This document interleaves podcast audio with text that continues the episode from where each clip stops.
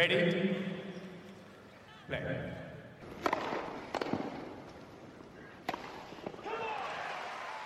Merhabalar, Raket Servise hoş geldiniz. Ben Gökalp. Ben Anıl, merhaba. İki haftalık bir aradan sonra geri döndük. Biraz turnuva takvimi yoğun ama ufak ufak turnuvalar oynandı. Haber var bir sürü. Hepsinin üstünden geçeceğiz bugün. Ee, dünya bir numarası değişti. Ee, Djokovic geri döndü. Nadal yine şampiyon oldu. Bir sürü şey oldu. İstersen Anıl 14 Şubat haftasından başlayalım. Sonra bu haftaya gelelim. Sonra da yavaş yavaş zaten Master sezonu başlayacak. Onları da konuşuruz. Tamamdır. Ee, başlamadan önce ben kısa bir haber paylaşayım e, kendimden. Biz normalde burada böyle iş paylaşmıyoruz ama Senin ben işin Tenis Federasyonu'nda çalışmaya başladığım için bunu sizle paylaşma gereği hissettim.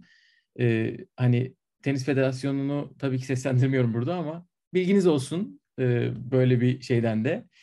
E, ama burada konuştuklarımız raket servis çatısı altındadır efendim. Biz bize olmaya devam edeceğiz. Hani bu sadece bilgilendirme amaçlı. ama Tenis Federasyonu ile ilgili fikirlerinizi, görüşlerinizi paylaşabilirsiniz. Aynen bekleriz her türlü. Evet. Ee, 14 Şubat haftasıyla bir başlayalım istersen. Bu haftada bir tane kadın turnuvası oynandı. Dubai'de 500'lük, 4 tane de erkek turnuvası. Zaten bu özetle de neden bu kadar az kadın turnuvası oynanıyor? Bir tekrar bir alevlenmişti o haftada. Ee, ATP 500 vardı Rio'da. 250'likte 3 tane turnuva vardı. Marsilya, Delray Beach ve Doha'da. Bunları istiyorsan kısaca konuşalım. Kimler kazandı? Böyle ön plana çıkan şeyler varsa bir dalarız oraya. Dubai turnuvasını Yelena Ostapenko kazandı 500'lük turnuvayı Kudermetova'yı geçerek ve orada 4 tane slam şampiyonluğu birden eledi. E, acayip bir en performans. zor kupa yollarından birisi böyle kağıt üstünde bakınca yani o seviye için yani 500'lük bir yerde böyle bir zorlu bir kura normalde denk gelmez yani. Evet. Kenin vardı, Kvitova vardı. Şviyontek hatırlıyorum. Dördüncüyü hatırlayamadım ama 3 setlik maçlar bir de böyle arka arkaya. Ostapenko acayip iş başardı. Biz Ostapenko'yu bir önceki podcast'te söylemiştik. Biz kendimiz saptadığımız için değil de WTA podcast'inde konuşuluyor. Ostapenko'dan bir şeyler bekliyorlar dedik. Onları tebrik ederiz. Gerçekten de o performansı yetmiyormuş gibi gitti. Bir de Doha'da yarı finale yükseldi bu hafta. Ee, kendisini kutlarız. Yani e, oldukça istikrarlı devam ediyor Ostapenko ve hani e, Ostapenko söz konusu olunca ilk bakılan şey winner ve basit hata oranı ve gerçekten çok e, bu kadar winner sayısını yüksek tutup basit hatayı aza indirgemesi yani iki ay önce neredeydin diye düşünüyor insan şu Avustralya açık öncesinde bu momentumu yakalasaydı çok farklı bir noktaya getirebilirdi işi. Ama gerçekten e, yani çok çok büyük galibiyetler elde etti orada ve e, hani bu konuda şunu söylemek gerekiyor. Dubai hem e, prestij olarak hem de para ödülü olarak iyi bir noktada. Hani bu yüzden de burada e, kimse öyle sıradan o bir oyun seviyesi düşünmesin. Hakikaten Halep'i geçmesi, Kudermetova'yı yenmesi, e, Petra Kvitova'yı geçmesi, Sabalenka'yı geçmesi, yani e, hepsini arda arda yapması. İlk turda zaten Kenin'i sağdan sildi süpürdü. Aynen. Acayip yani. Kvitova'yı da 3. set 7-6 ile geçmiş. Ee, bu arada Halep'miş benim daha demin hatırlayamadığım 4. slam şampiyonu. Halep'le alakalı da öyle komik basın toplantıları oldu ki Dubai turnuvasında. Ee, Halep maçı hakkında ne düşünüyorsun gibi bir şey sor, soruyorlar Ostapenko'ya da diyor ki ya çok hatırlamıyorum çok uzun zamandır oynamıyoruz ama diyor ben oynadığım zaman hani ona şans şans şansı olmadığını biliyorum gibi bir şey söylüyor. Hani diyor ben vurduğum zaman onun yapacağı bir şey yok tarzında bir şey. Hani o Fransa açık finalinden hatırlıyorum diyor. Gerçekten Halep 1-0 öndeydi ve ikinci set tiebreak'ti. Tiebreak'i 7-0 aldı Ostapenko. Üçüncü seti 6-0. Orada bir şeyi böyle şalter atıyor. Bir şeyleri çözmüş. Aynen öyle. Ee, Halep bile cevap vermek zorunda kalmış. Ben de onu yendim yakın zamanda falan gibi bir şey demek zorunda kalmış ki Halep'ten bahsediyoruz. Hiç böyle şeylere girmeyecek bir isim. Dünyanın en efendi hiçbir topa girmeyen ismi. Aynen. Ostapenko'nun yükselişi devam ediyor. Kudermetova'ya da tebrikler tabii. O da finali yükseldi. Bu turnuvada kimleri yenerek gelmiş bakalım. E, Jill Teichmann ondan önce Muguruza, ondan önce de Azarenka 3 tane maçla finale çıkmış. O da iyi bir turnuva geçirmiş. Rio'ya geçelim istersen. Evet Rio acayip e, sağlam bir kadroya sahipti. Bütün toprakçılar gitmiş e, ve hani baktığın zaman Gökalp orada müthiş bir hikaye yazıldı ama o yazılmasa başka bir hikaye de yazılacaktı. Tabii ki burada Casper e, Ruud erken tabii çekilince biraz orası açıldı ama e, onun haricinde Berettini vardı, Schwarzman vardı, Carreño Busta vardı, Christian Garin, Sonego, Alcaraz, Ramos Vinolas yani bayağı sağlam bir kadro vardı orada. Ee, hani yılın bu zamanında Indian Wells e, ve Miami öncesi çok da fazla beklenmiyordu. Hani Dominic Thiem de buraya gelseydi sakatlıktan dolayı çekilmeseydi acayip bir kadro olacaktı zaten. Ama yani söylemek lazım bu kesinlikle sonunda Carlos Alcaraz'ın böyle e, bayağı sağlam parladığı bir turnuva oldu. Çünkü yani e, oyunu zaten yatay düzlemde o kadar her yere yetişiyor ki rakipler beziyor ve forehand gücü çok çok artıyor her geçen gün yani her seferinde biraz daha güçlenmiş hissediyorum. Servis oyunlarına her türlü tutunmayı başarıyor bir şekilde ki yani basit servis oyunları çok fazla oynamasa da yine çok e, etkili kullanıyor servisini. 185-190 bandında artık servisleri. Bu da çok önemli.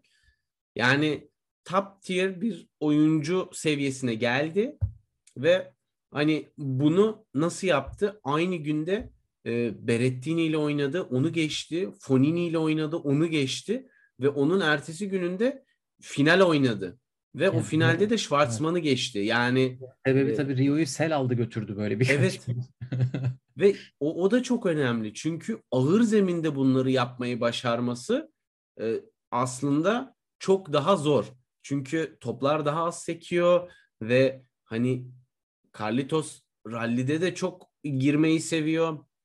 Ve özellikle zemin yavaşlayınca Schwarzman'ın geri çizgi oyunu biraz daha e, avantajlı duruma geçiyor ama o kadar iyi drop shot ve e, derin vuruş kombinasyonları da yaptı ki mahvetti. Gerçekten Berettini'yi de bezdirdi, Fonini'yi de, Schwarzman'ı da.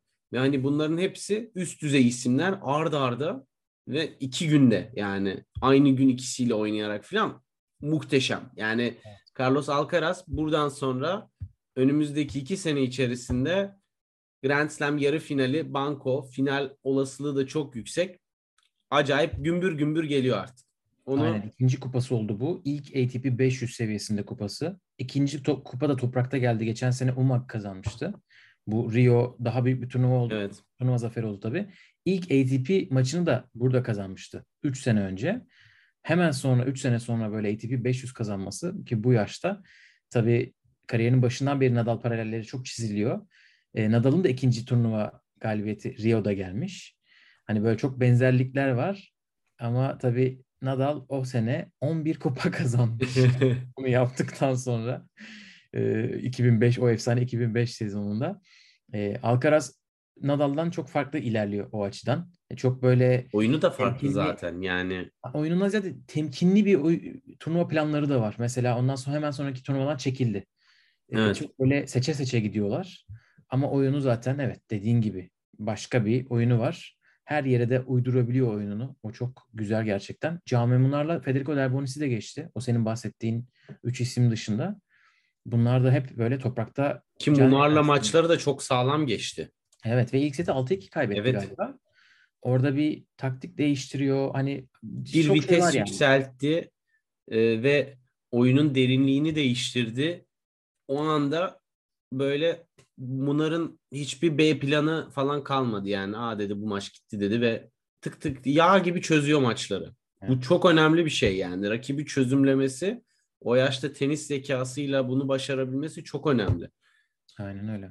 Belki Nadal'la tek benzerlikleri gerçekten hani kort demiyorum çünkü tribüne de gitse top oraya da gidiyor. Hani her yere ulaşabilip çok çabuk recovery baseline'a e, geri dönmeyi başarabilmesi. İnanılmaz hızlı ya. Gittiği yerde kalmıyor hani zaten uzağa yetişiyor ama uzaktan geri dönüşü de çok hızlı yapıyor ve sürekli yapıyor. Durmadan yapıyor.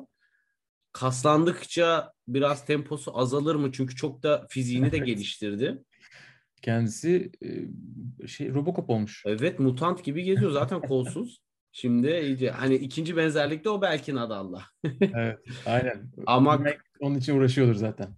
hani her yayında söylüyorum Alcaraz'ın konusunun geçtiği izlemesi müthiş keyifli. Yani kaçıncı tur maçı olursa olsun hani vaktiniz varsa denk geldiğiniz anda muhakkak açın. Eğlenmeniz, keyif almanız garanti yani. Aynen zaten Brezilyalı gazeteciler işte turnuva direktörü de o olduğu için çok heyecanlıymış. Böyle turnuvaya kim geldiği için heyecanlısınız diye soruyorlar. Sanırım ATP podcastinde e, Del Potro ile alakalı yapılan bir Hmm. şeyden konu Rio'ya gidiyor. Hemen Carlos Alcaraz'dan bahsediyorlar tabii ki. Ki ben orada bilmiyordum şunu öğrendim. Matteo Berrettini'nin anneannesi Brezilyalıymış. Hani Rio'da bir de böyle Berrettini coşkusu yaşanmış. Bakın o bizden de birisi falan diye. Alcaraz gitti onu yendi tabii. Ve çok iyi yendi. Gerçekten çok iyi yendi. Hani servis oyunlarına tutuluyor. Return çözümlemesi harika. Berrettini'yi tabii ki ağır zemininde avantajıyla kendi servisinde inanılmaz çaresiz hissettirdi. Yani bu Evet. refleks, zeka böyle her şeyin karışımı olunca ortaya izlemesi acayip keyifli bir şey çıkıyor. Evet, Fransa açıkta, Amerika açıkta ne yapacak? Ben Bekliyoruz. Fransa açıkta güzel bir kurayla her şey olabilir diyorum. Tabii. Bu hafta Davis Cup oynuyor sanırım. Orada da- Nadal'la kaçıncı turda eşleşir merak ediyorum ama acayip bir kapışma olur. Evet, aynen öyle. Ee, Avrupa'ya bir gelelim istiyorsan. Marsilya'da 250'lik turnuvada Rublev kazandı. Finalde Felix'i geçti. Çok iyi Ee, maçtı. Ama Felix'in finali bitikti yani. Finalde e, performans artık yorgunluğu başlamış iki hafta üst üste. Evet, o hemen Ro- Rotterdam'ı kazandıktan sonra gelmişti ki kendisi de biraz şaşırmış nasıl hani Marsilya'da bu kadar finale çıkabildim diye. Ama Andrei Rublev orada bir başladı, pir başladı ki bu sezon başı süper bir giriş yapmamıştı. Bu ona büyük ihtimalle çok iyi moral olmuş. Sonra geldi Dubai'de kazandı. Onu zaten Dubai'yi konuşurken konuşuruz. Burada ilginç bir şey. Rublev çiftlerde de şampiyon oldu Marsilya'da. Evet. Ve partneri Ukraynalı Molchanov'du. Ee, Burada sembolik almışlar sanırım o kararı da değil mi? E, Çok güzel olmuş. Sembolik aldılarsa tebrik ederiz. Ee, zaten ondan sonra Ukrayna'ya sürekli destek mesajlarını.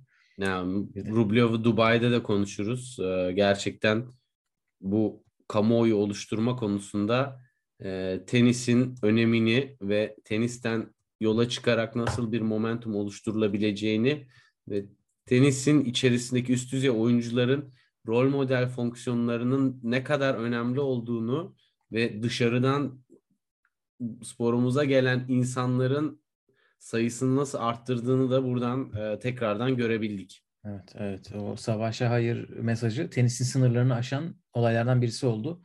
Ee, ben bir sürü değişik yerden gördüm. Ana haberlere çıktı. Tenis takip etmeyen insanlar paylaştılar. Rublev'u Dubai'de de konuşacağız.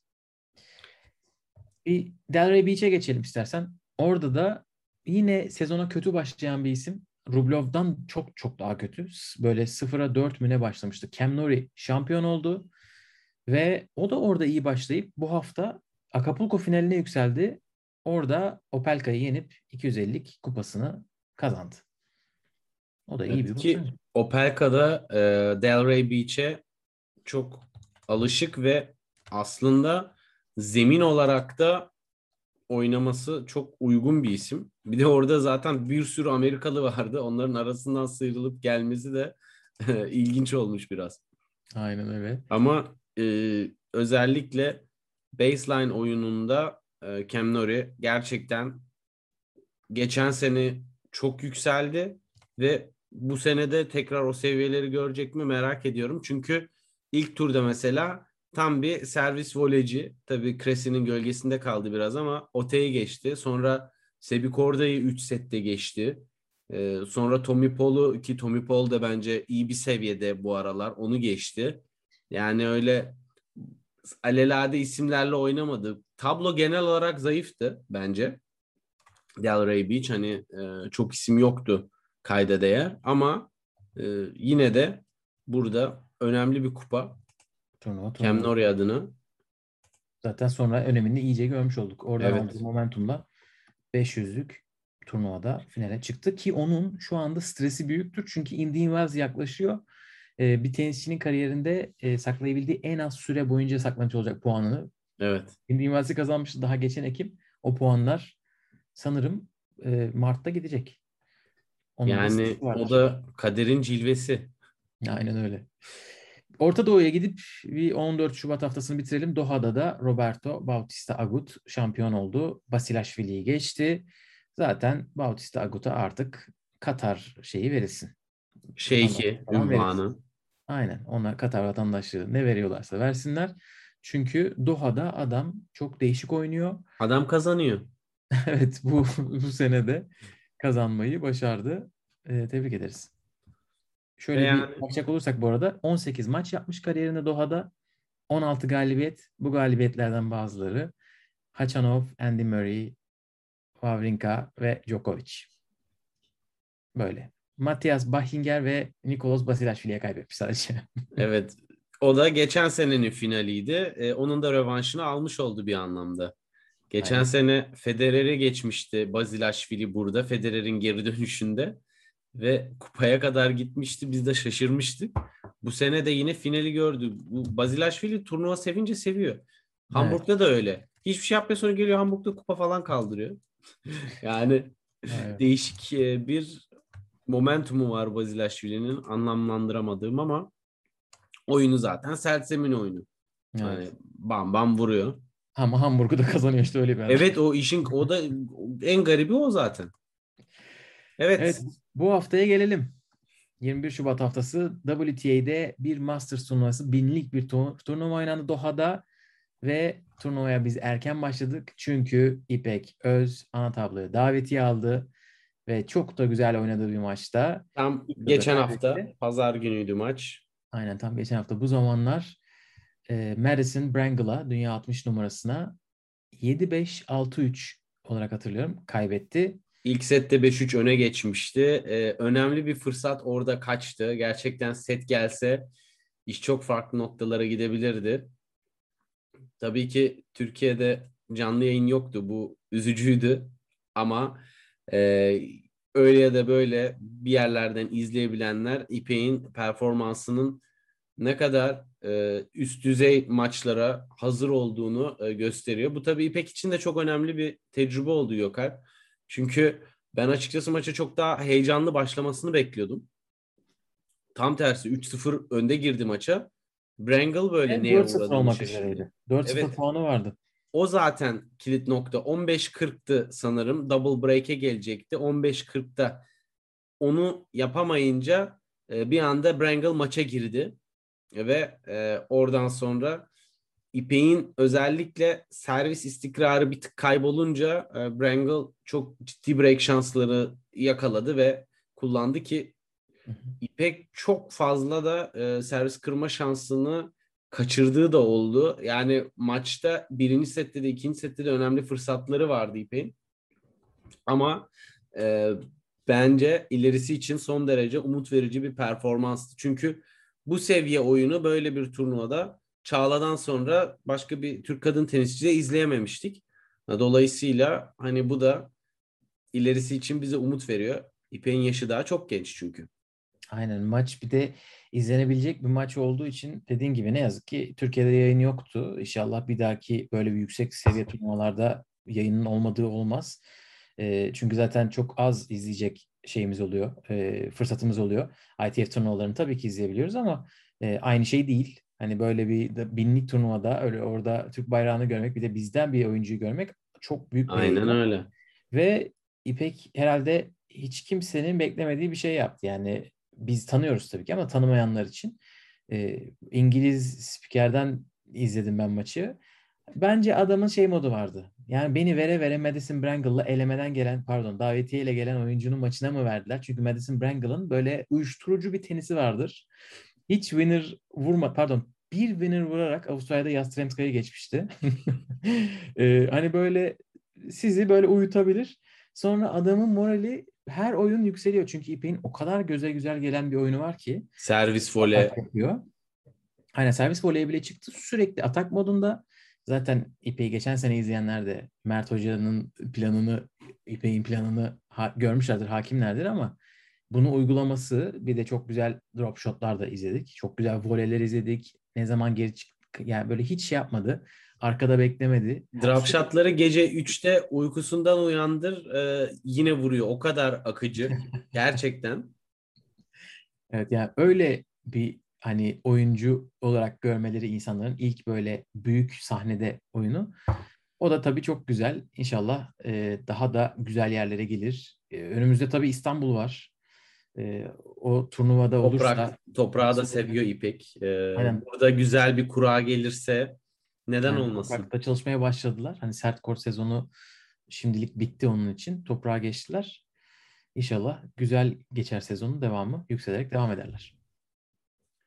Evet, Evet. bu turnuvanın kazananlarını da konuşalım. İpe ekleyeceğim bir şey yoksa. evet yani İpek'e daha çok konuşuruz. İpek'le ayrıca direkt İpek'le de konuşuruz. Ee, ama e, şimdi bir Şviyonte'yi de bir konuşmak lazım sanki değil mi? Çünkü hep böyle radarın altında kalıyordu. Yarı finallere geliyor, finallere geliyordu ama çok böyle elinde kupayla görmüyorduk. Ya Roland Garros'u aldı sonra nerede? Ama hani hep puzzle'ın çok farklı parçaları olduğunu ve hep bir istikrarı olduğunu ve eksiklerinin de üstüne koyarak gittiğinden bahsederken Anet Kontaveit sert zeminde yani, Ağlattı. Gerçek anlamda ağlattı bu arada. yani 6-2-3-0'da Kontaveit ağlıyordu Evet. içine. Ee, asfalt 6-2 ağladı derler ya gerçekten kortta gözyaşları döküldü. Aynen 6-2-6-0'la kazandı Şviyontek. O nasıl bir vuruş büyük- gücü? Aynen, ben Şviyontek'ten o kadar agresif bir oyuna hiç alışık değilim Gökay.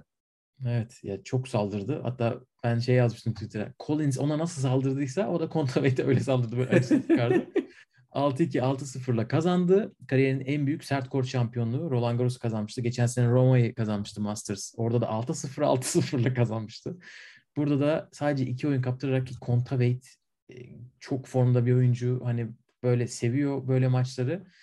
E, Şiviyontek için çok iyi haber. Çünkü Şiviyontek için bir de şöyle bir şey de vardı. 5 senede çalıştığı koçu ve ekibini bırakmıştı bu senenin başında. Yeni bir koçla çalışmaya başladı. Ne olacak acaba derken böyle pozitif bir e, galibiyet. Ki zaten Avustralya açıkta yarı finalden sonra İlk geliyor. bu. turnuva bir de. Yani bak hani Kontaveit'le oynarlar ama 250'lik bir turnuva filan işin rengi biraz daha değişik olur. Ama e, Gökay buranın Doha'nın özelinde ben şuna da değinmek istiyorum. Bu ödül paralarındaki dengesizlik nedir ya? Yani Hani erkeklerin dörtte biri civarı bir ödül parası var kadınlarda Doha'da. Aynı turnuva birer hafta arayla. Murray de dedi sanırım. Andy Murray bu çok büyük bir geriye gidiştir dedi bu kadın erkek e, ödül paralarının eşitliğiyle alakalı. Bayağı Ben bu konuya çok hakim değilim açıkçası. Çünkü aynı turnuva sahipleri mi yönetiyor yoksa aynıysa çok büyük saçmalık. Ama turnuvaların çünkü Mert Ertunga da yazmıştı Twitter'a hani o da e, turnuvaların sahipleri farklıysa tabii ki burada o, onların pazarlama gücüyle de alakalı biraz demişti. Çünkü aynı turnuvada Wimbledon'da kadınlarla erkeklere farklı para ödülü kazandırınca tabii o Wimbledon'ın suçu oluyor ama burada biraz beceriksizlik de belki olabilir. talihsiz. Bilmiyorum yani onu biraz bakmak lazım. Kötü tabii. Ama evet yani o anlamda güzel bir turnuva oldu e, genel olarak. Şviyontek Kontaveit finali de her daim izlenir, çekişmeli olur derken final bil- finale bilet alanlar maça geç giren zaten maçı kaçırmış oluyor gibi bir şeydi. Aynen. Onlar böyle bir zincir halinde geldiler. Böyle ağır yenilgilerle biten maçlar. Ee, sanırım Ostapenko Muguruza'yı en, en ilk başta Muguruza Brangle'ı eliyor. Çok büyük böyle 6-2-6-0 gibi bir şey. Sonra e, Ostapenko Muguruza'yı eliyor. Sonra Kontaveit Ostapenko'yu sonra da Świątek Kontaveit'i böyle hiç 7-5'lik falan bir set yok. Çat çat çat çat gidiyorlar. En sonunda Świątek burayı kazandı ve 1000 puanı 1000 puan değilse de artık 970 kaçsa WTA eşliğini cebine 900 puan. işte karışık. O da o da bir ga- garip. Zaten WTA'nin sistemi genel olarak saçma. birleşsinler de bir her şey bir aynı olsun da bir rahatlayalım. Gerçekten ayrı bir bilim ya. Aynen. İstiyorsan bu haftanın en büyük hikayeleri olan ATP 500, Dubai ve Acapulco'ya geçelim. Çünkü 2004'ten beri olmayan bir şey oldu ve artık Federer, Djokovic, Nadal, Murray olmayan bir isim dünya bir numarasına çıkacak. Danil Medvedev. Yani e, en son bir numara Andy Roddick'ti yanlış hatırlamıyorsam. Hani Ondan o gün önce. deseler ki sen önümüzdeki 19 sene boyunca 18 sene boyunca bir daha sadece bu dört isim bir numara olacak dese herhalde o da inanmazdı. Ne kadar garip bir dönem. Gerçi 3 hafta sonra Djokovic tekrar bir numaraya yükselebilir. Ondan birkaç hafta sonra Indian Miami aşırı Her şey. şimdi orada yine gidebilir. Yani şu anda kaç hafta Medvedev bu bir numaranın tadını çıkaracak? E, onu da merak ediyoruz ama e, gerçekten çok tarihi bir olay ve bunu Medvedev'in başarmış olması bence ayrıca da bir önemi var. Çünkü e, Medvedev son iki senede gerçekten çok büyük bir yükseliş gösterdi ve sert zemin turnuvalarının hepsinde zaten mutlak favori Djokovic'in olmadığı ortamda. Hani böyle bir zemin ustası olarak buraya gelmiş olması bence sağlam bir e, durum. Çünkü sadece Avustralya açık finali, US Open vesaire değil yani hangi seviye olursa olsun sert zeminde ki takvimin şu anda yaklaşık herhalde bir yüzde kırkı filan yüzde otuz yüzde kırkı sert zeminde geçiyor. Kaç turnuvaya ba- e, katıldığınıza bağlı olarak. Bu açıdan da biraz yorucu olacak sanırım ona. Çünkü Marsilya 250'den puanları gitti. Yani çok turnuva oynuyordu. Şimdi tabii çok turnuva oynayınca puanları savunmanın stresi de bir başka olacak. Onu e, şimdi yaşayacak. Bakalım. Evet zaten onu kutlayanlar da bunu söylemişler ki Djokovic zaten ilk kutlayan ben olurum demişti sorulduğunda. İlk kutlayan ben olurum demeden birkaç cümle önce diyor ki Djokovic bunun olmasını zaten bekliyordum çünkü ben artık tam bir sezon oynamıyorum. Geçtiğimiz sene çok fazla turnuvaya katılmadım. Gerçekten de geçen sene sanırım Djokovic'in en az turnuvaya katıldığı sezondu. Bir de üstüne Avustralya'yı kaçırması.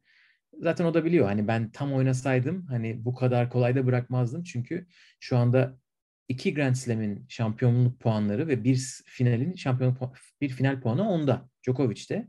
Medvedev'in ise sadece bir şampiyonluk, bir final ve bir çeyrek finali var hani ona kıyasla. Evet. Aslında e, Slam'lerde daha şey ama Djokovic tabii Masters oynamadığı için geçen sene doğru, Doğru düzgün. E, o onu belirtmiş. Nadal da Medvedev'i tebrik ederken onu diyor. Artık zaten diyor biz hani yaşlarımız ilerledi.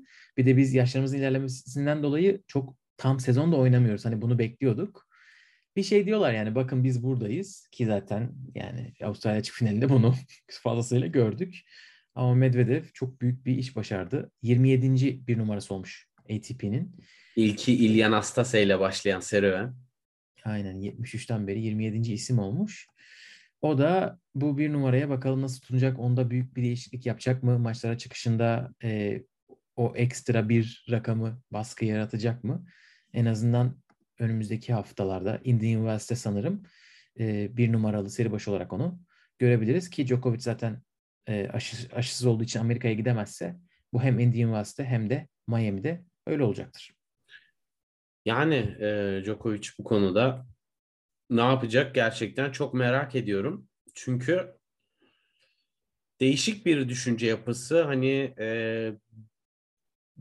aşı karşıtı değilim gibi ama ben bedenime ne sokacağıma karar vermek istiyorum gibi böyle ortada dönüp duran yuvarlak cümleler kuruyor. Sonu nereye gidecek bilmiyorum ama hani demin bahsettiğimiz o rol model özelliği konusunda bayağı sınıfta kaldı e, her anlamda. Hani e, Djokovic böyle yapıyor sonra Zverev başka şeyler yapıyor. E, sonra düşünüyoruz ya teniste bir hayırlı bir haberlerle bir e, ana akımda bir gündeme gelsek diye.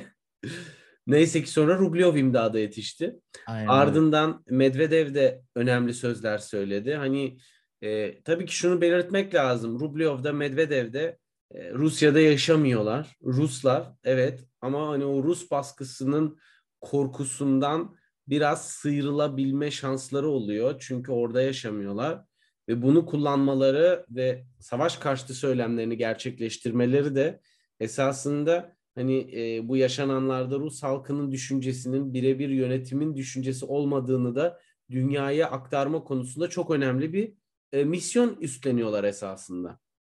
Aynen öyle. Bu misyonu üstlenirken bir de tabii siz şampiyon oluyorsanız o iyice çok fazla duyuluyor. Aynen o Osaka'nın herkesin önünde oluyor. Şampiyonluğu gibi. O Black Lives Matter'ı yani böyle herkesin gözüne sokmuştu. Çünkü 7 tane maç kazandığı için. Hepsini burada, ayrı maskeyle çıkarak. Aynen burada da Rublev arka arkaya kazandı kazandı kazandı ve Yiri Veseli'yi geçip şampiyon oldu. Ve iki defa ayrı ayrı belirtti. Hani bu maçlarından sonra. Şampiyonluğundan sonra kortta söylemedi ama Twitter'a bir mesaj attı. Hani savaşa hayır diye.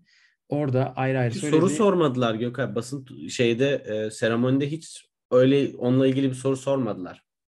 Ama gazeteci olmadığı için hani orası event düzenleyicisi olduğu için büyük ihtimalle basın toplantısında belki sorulmuştur. O da zaten tweetiyle tekrar bir şey yaptı. Desteğini belli etti savaş karşıtlığı konusunda. Evet e, hem ondan dolayı tebrik ediyoruz. Ondan dolayı çok çok daha büyük tebrik ediyoruz tabii. E, 500'lük Dubai turnuvasında kazandı. Djokovic'in geri dönüşü de buradaydı. Dolayısıyla e, Djokovic buraya aslında ilk başladığında mutlak favori gözüyle bakmıştım ben Muzetti karşısındaki oyununu görünce. Evet, Bayağı aktı kortta çünkü Djokovic. Çok rahat hareket etti, istediklerini yaptı, vuruşlarını, hepsinin kalibrasyonu çok iyiydi. Yani servislerini istediği yere atıyordu derken çok ilginç bir maç izledik. Jiri Veseli'ye karşı. inanılmaz bir şey oldu. Veseli acayip bir servis voley oyunları yaptı. Geri çizgide de çok sağlam e, toptan kaçmadı. Djokovic maça birkaç vites düşük başladı. Onu net bir şekilde söylemek lazım. E, fakat sonrasında risk seviyesini arttırdıkça Djokovic Veseli artık maça girmişti ve e, özellikle zaten hani düşük viteste bir anda tık servis kırdırdı e, Djokovic ve ben nasılsa geri kırarım diye düşünürken set gitti. İkinci sette de bir baktık servis kırdırdı, geri kırdı, geri kırdırdı filan derken maç gitti ve Veseli, Veseli hakikaten çok iyi oynadı. Evet, yani şimdi iyi. sadece finali izleyenler e, diyebilir ya buna mı yenildi? Djokovic demek ki daha formda değil. Çünkü finalde e, Rublev'a karşı o kadar etkin değildi. Bayağı bir yorgunluk belirtisi var. Hani ben benim gözlemime göre bir göbek var o önde.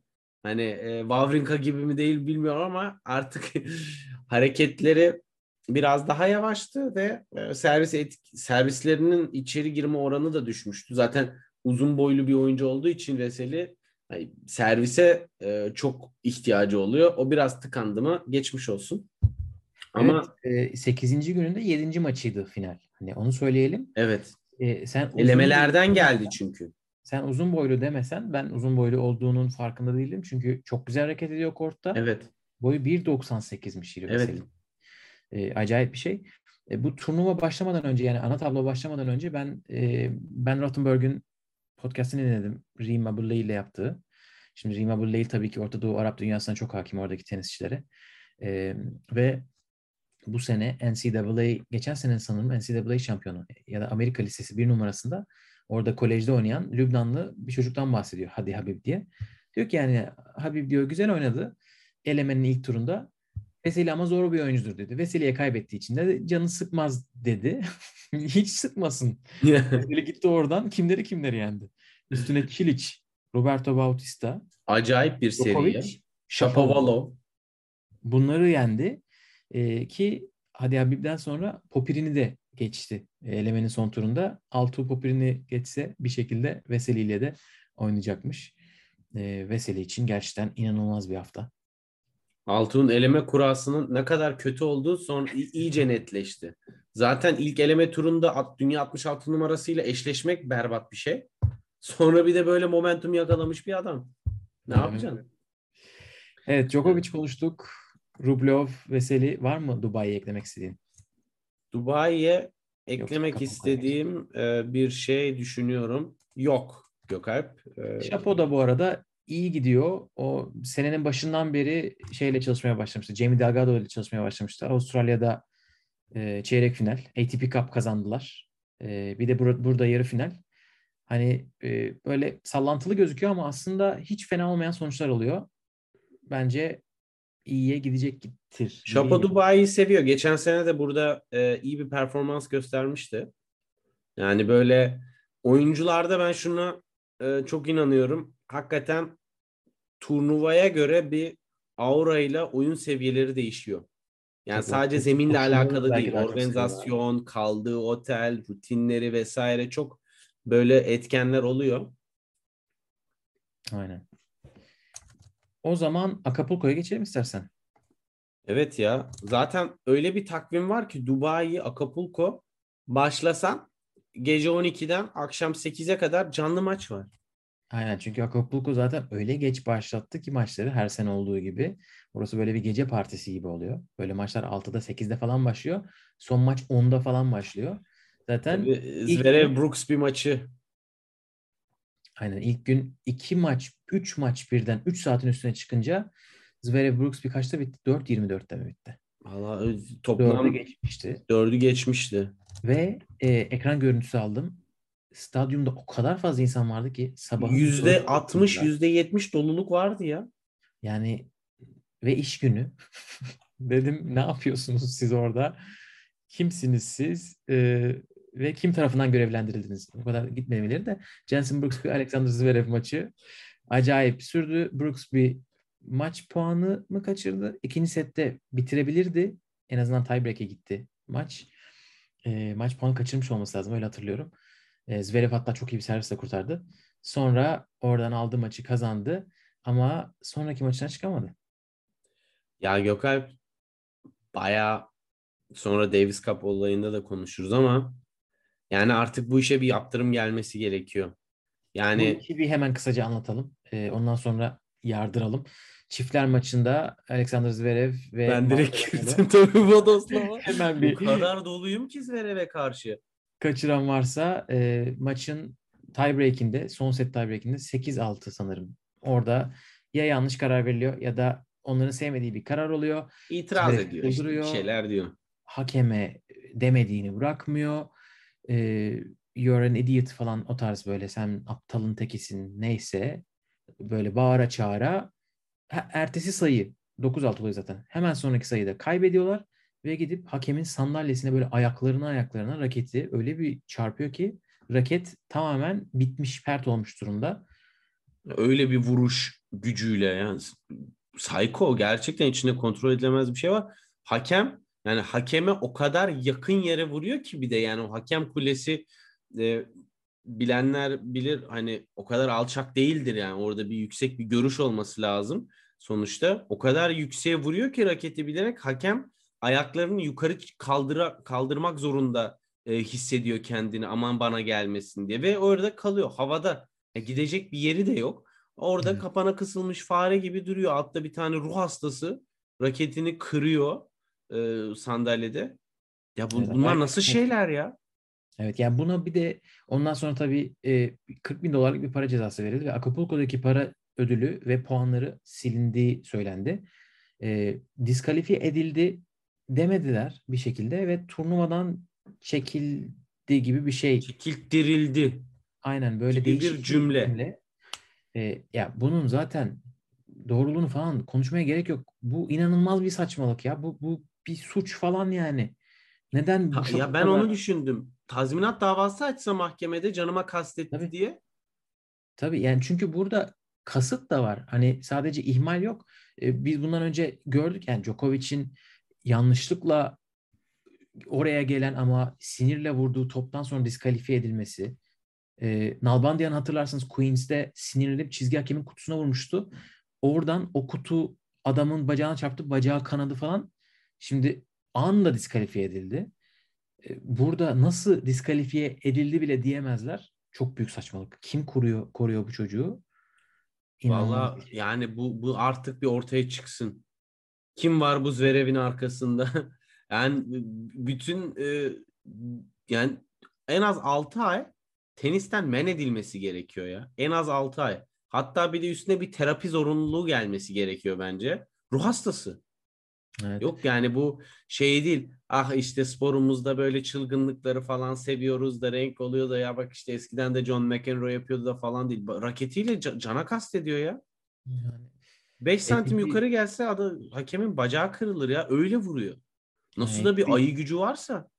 Ceza 240 açıklamasından kilometre sonra hızla servis atan adam o kol gücüyle raket parçalıyor hakem sandalyesinde. Acayip bir sıkıntı bir şey ki biraz hafif oynak bir hakem sandalyesi olsa vallahi sandalye devrilirdi. Evet evet çok kötü. ATP ceza açıklamasından sonra bir de işte bu daha detaylı soruşturulacak diye bir şey de söylemiş. Şimdi orada evet biraz açalım orayı. Hani neler olabilir belki. Tabii kurallar çok net e, bir şey konusunda, yaptırım konusunda. Hani böyle bir fiili bir saldırı olduğu zaman zaten işte bu direkt uygulanan maksimum para cezası, diskalifiye e, ve işte puanların silinmesi. Daha sonrasında Senior Vice President bu konuyla ilgili e, işte Rules and Competition'da ona devredebiliyor supervisor. Diyor ki burada ekstra bir olay var. Bu incelenmelidir deyip e, Senior Vice President'a ATP'de bunu e, iletiyor. Yani o yüzden ilk standart uygulanıyor. Sonra konu soruşturmaya gidiyor. Orada da ilginç bir şekilde iki sene önce bugünkü Senior Vice President Miami'de supervisor'mış ve o sırada hakem kararı ile ilgili Zverev bu adamla tartışıyor. Evet. Bulgar bir adam. Bakalım yani oraya aktığı zaman olay tabii e, geçmişten de bir şeyler gelecektir e, aklına. Evet tabii Zverev'in bu soruşturulmasının yapılması için bilmiyorum. Önceki soruşturulma daha tamamlandı mı? Böyle e, sicili de olan e, en azından bir daha başka bir soruşturma geçiren bir insandan bahsediyoruz. E, bakalım neler Ya olacak. kaç? Yani Ama e, bu hafta Davis Cup'ta Brezilya'ya karşı oynayacağı açıklandı. bu Tabii işin kurallar açısından oynayabiliyor. Çünkü ATP turnuvası değil Davis, Davis Cup. E, ITF turnuvasında gerçekleşmedi bu olay.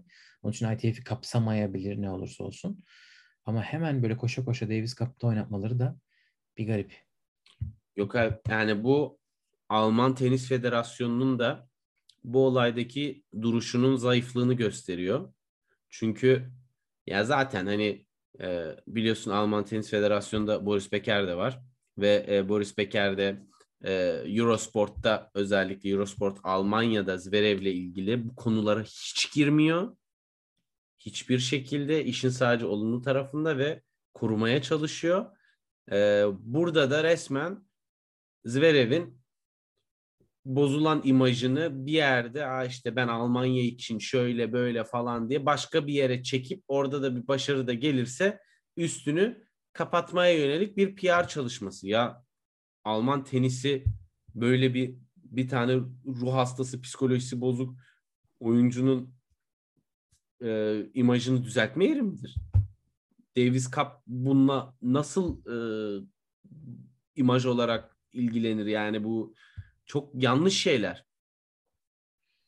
Evet. Bakalım ne olacak? Yani bu hafta sonu Brezilya'da Almanya maçı nasıl bir şey var akıllarında? Zverev maçlara çıkacak mı? Ama çıkacağı açıklandı. Takımda olacağı açıklandı. Bunları göreceğiz. Ve böyle biraz sıkıntı çok konuştuk. Bir Nadal konuşalım ya. Rafael Nadal kazanmaya devam ediyor. İnanılmaz bir şey. Yani 15-0'a yükseltti sezondaki durumunu. Ve Cameron Norrie'yi 6-4 6-4'le geçerek ondan önce de Daniil Medvedev'i geçti. Ondan önce herkesi böyle 6-0'larla falan geçti. Rüya gibi Mane. bir hafta daha. Acapulco'da en Mane. genç şampiyon olduğu yerde şimdi en yaşlı şampiyonun unvanını da aldı. Ve şampiyon oldu. 91. Evet. ATP şampiyonluğu. Biz bu tarz e, rekorlara veya istatistiklere böyle Federer'den alışıktık birkaç sene önce. Ee, ama özellikle en yaşlı Nadal'ın da o en yaşlı klasmanına e, turnuvalarda gelmesi biraz e, üzse de hiç yaşı gibi oynamıyor Gökalp ya. Evet. Çok inanılmaz bir tenis oynuyor. Yani e, hangi turda kiminle oynarsa oynasın sürekli tam gaz. O bir kere çok önemli. Yani maç seçmiyor ki hani e, ATP 500 seviyesinde aslında maç seçmeniz son derece olasıdır. Ama şimdi mesela Nadal'ın yoluna baktığın zaman Nadal Yani burada ilk kadar, turda yarıya kadar rahat bence. Ne dersin? Evet zaten Kudla sonra Kozlov geldi ki Kozlov'un da durumu çok iyi değildi. Çünkü gerçekten e, gebertici bir e, Dimitrov maçı yapmıştı ve Dimitrov maçına da lucky loser olarak geldiğinde kortta Nadal'la oynuyordu. yani Antrenmanı Nadal aniden kesip gidiyor. evet ve ilginç bir şekilde e, Nadal'la da tekrar karşılaşıyor. Tabii Nadal da antrenman yapınca e, Kozlov gibi genç bir oyuncuyu bence çok hızlı çözümlemiştir zaten. Evet. E, bu da üstüne e, işin krem şantisi. Tommy Paul'a karşı ikinci seti e, 7-6 kaybetse de ilk sette bagel'lıyor. Ama Medvedev maçı. Gökay bu kadar net bir dominasyon inanılmazdı. Ve hani herkes e, Nadal'ın özellikle iki servis oyununu konuşmuştur veya duymuştur, görmüştür. Nadal zaten çok harika hareket etti bütün şey boyunca, maç boyunca. Yani benim 5 ay önce, 6 ay önce ameliyat olduğunu düşünerek ilk baktığım şey Nadal'ı izlerken nasıl hareket ediyor? Çünkü hareket edip biraz azaldı mı işte Avustralya açıkta gördüğümüz sekanslar, basit hataların artması, toplardan geri e, kortun ortasına geri dönmemeler, geç kalmalar vuruşlara ve bunun sonrasında gelen hatalar bu- bunların hepsi geliyor. Dolayısıyla bu konuda hiçbir sıkıntı görmeyince dedim tamam bu artık buradan siler süpürür. Çünkü 11 servis kırma puanı vardı maçta Medvedev'le. Sadece birinde Medvedev'in hatası vardı.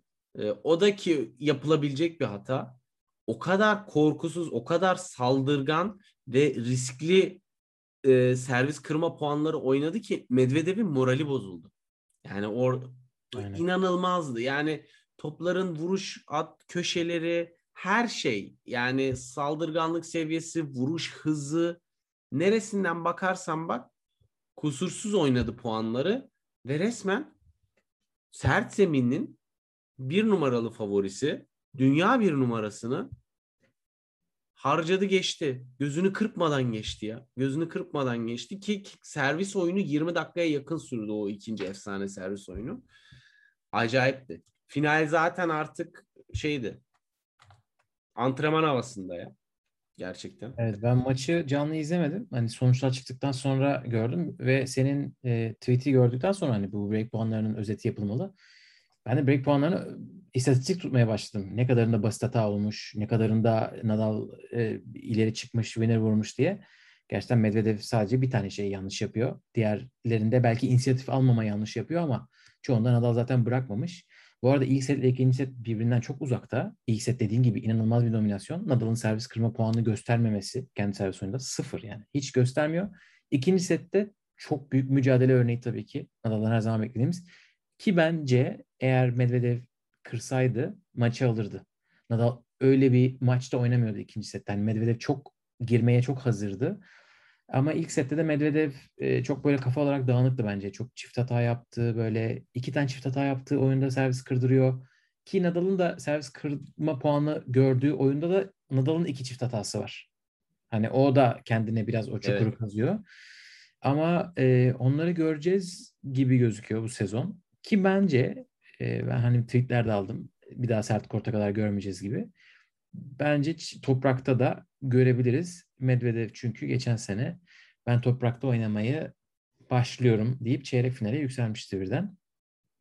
Burada bakalım neler olacak Ee, göreceğiz ama Nadal için çok çok güzel bir galibiyet. Federer'in 2018 başlangıcını hatırlattı bana. 2017'yi hatırlatıyordu en fazla. Federer de acayip başlayıp Indian Wells finaline kadar böyle maç kaybetmemişti. Bakalım Nadal neler yapacak.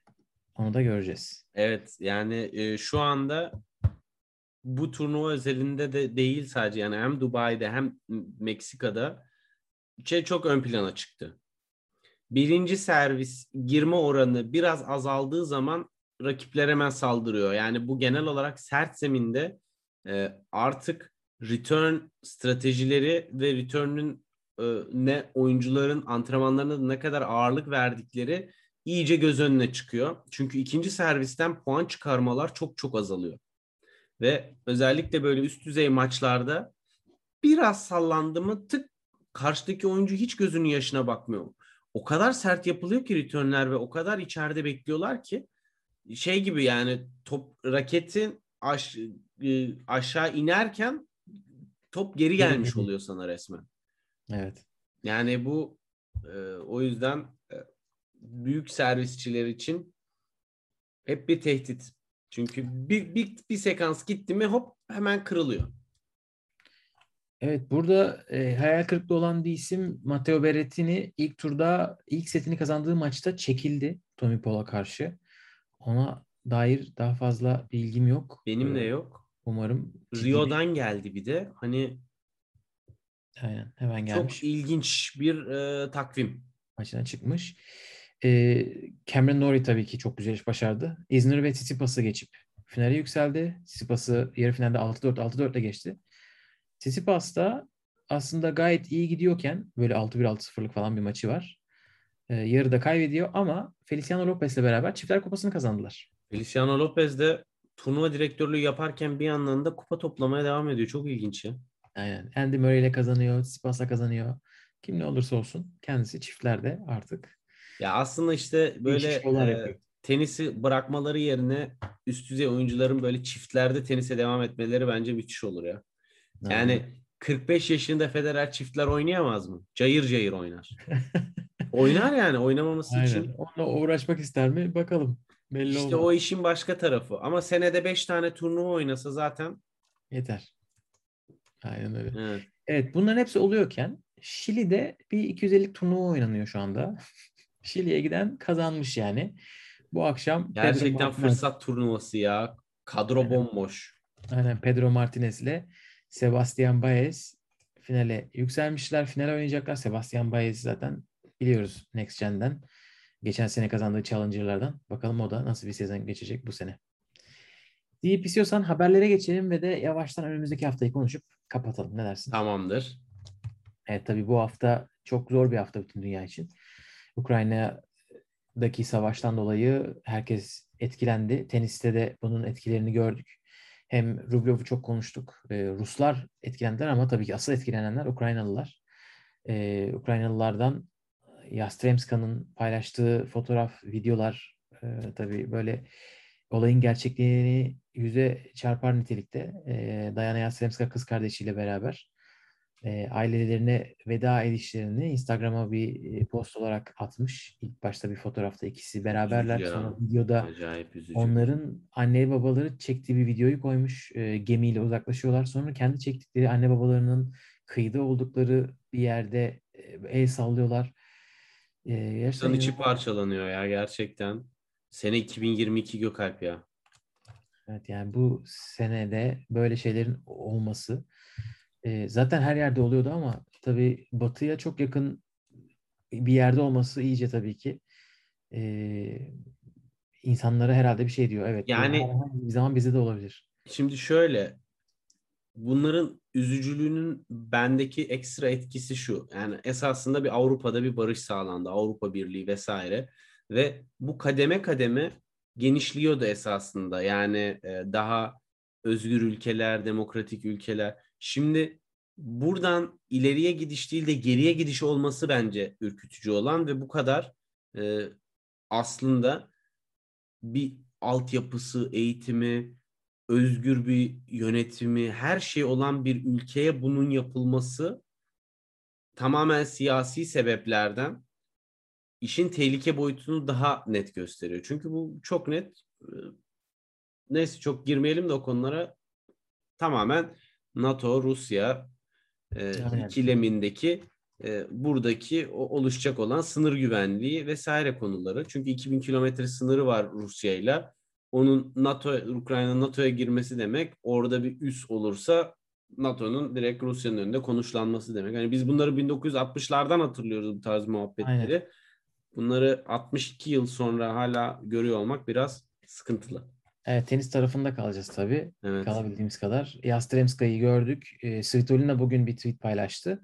Çok Ee, değerli. bundan sonraki kazandığım turnuvalarda işte turnuvalarda oynadığım e, kazandığım para ödüllerini Ukrayna'daki işte orduya ve e, insani yardım kuruluşlarına bağışlıyorum dedi. Stahovski Ukrayna'ya geri dönüyor ve orduya katılıyor. O da bir videoda böyle gözyaşlarını tutamadığı bir videoda açıkladı. Sky Sports'a konuşuyor sanırım orada. Aynen öyle. Ee, Ruslardan da tabii ki açıklamalar var. Rublev e, savaşa hayır yazarak kamerada Müthiş çok büyük bir gündem oldu. Ee, bütün dünyayı dolaştı o görsel ki bence çok kolay değil. Hani sen de dedin aslında onlar için bir tık daha kolay. Çünkü onlar daha ayrıcalıkları olan bir gruplar. Ee, dünyanın ilk 5'i 10 sporcusundan biri oldukları için bir statüleri var. Ee, finansal olarak özgürler.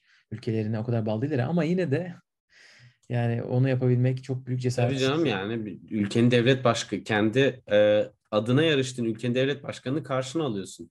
Aynen ki Putin'den bahsediyoruz. Yani herhangi bir devlet başkanı da değil.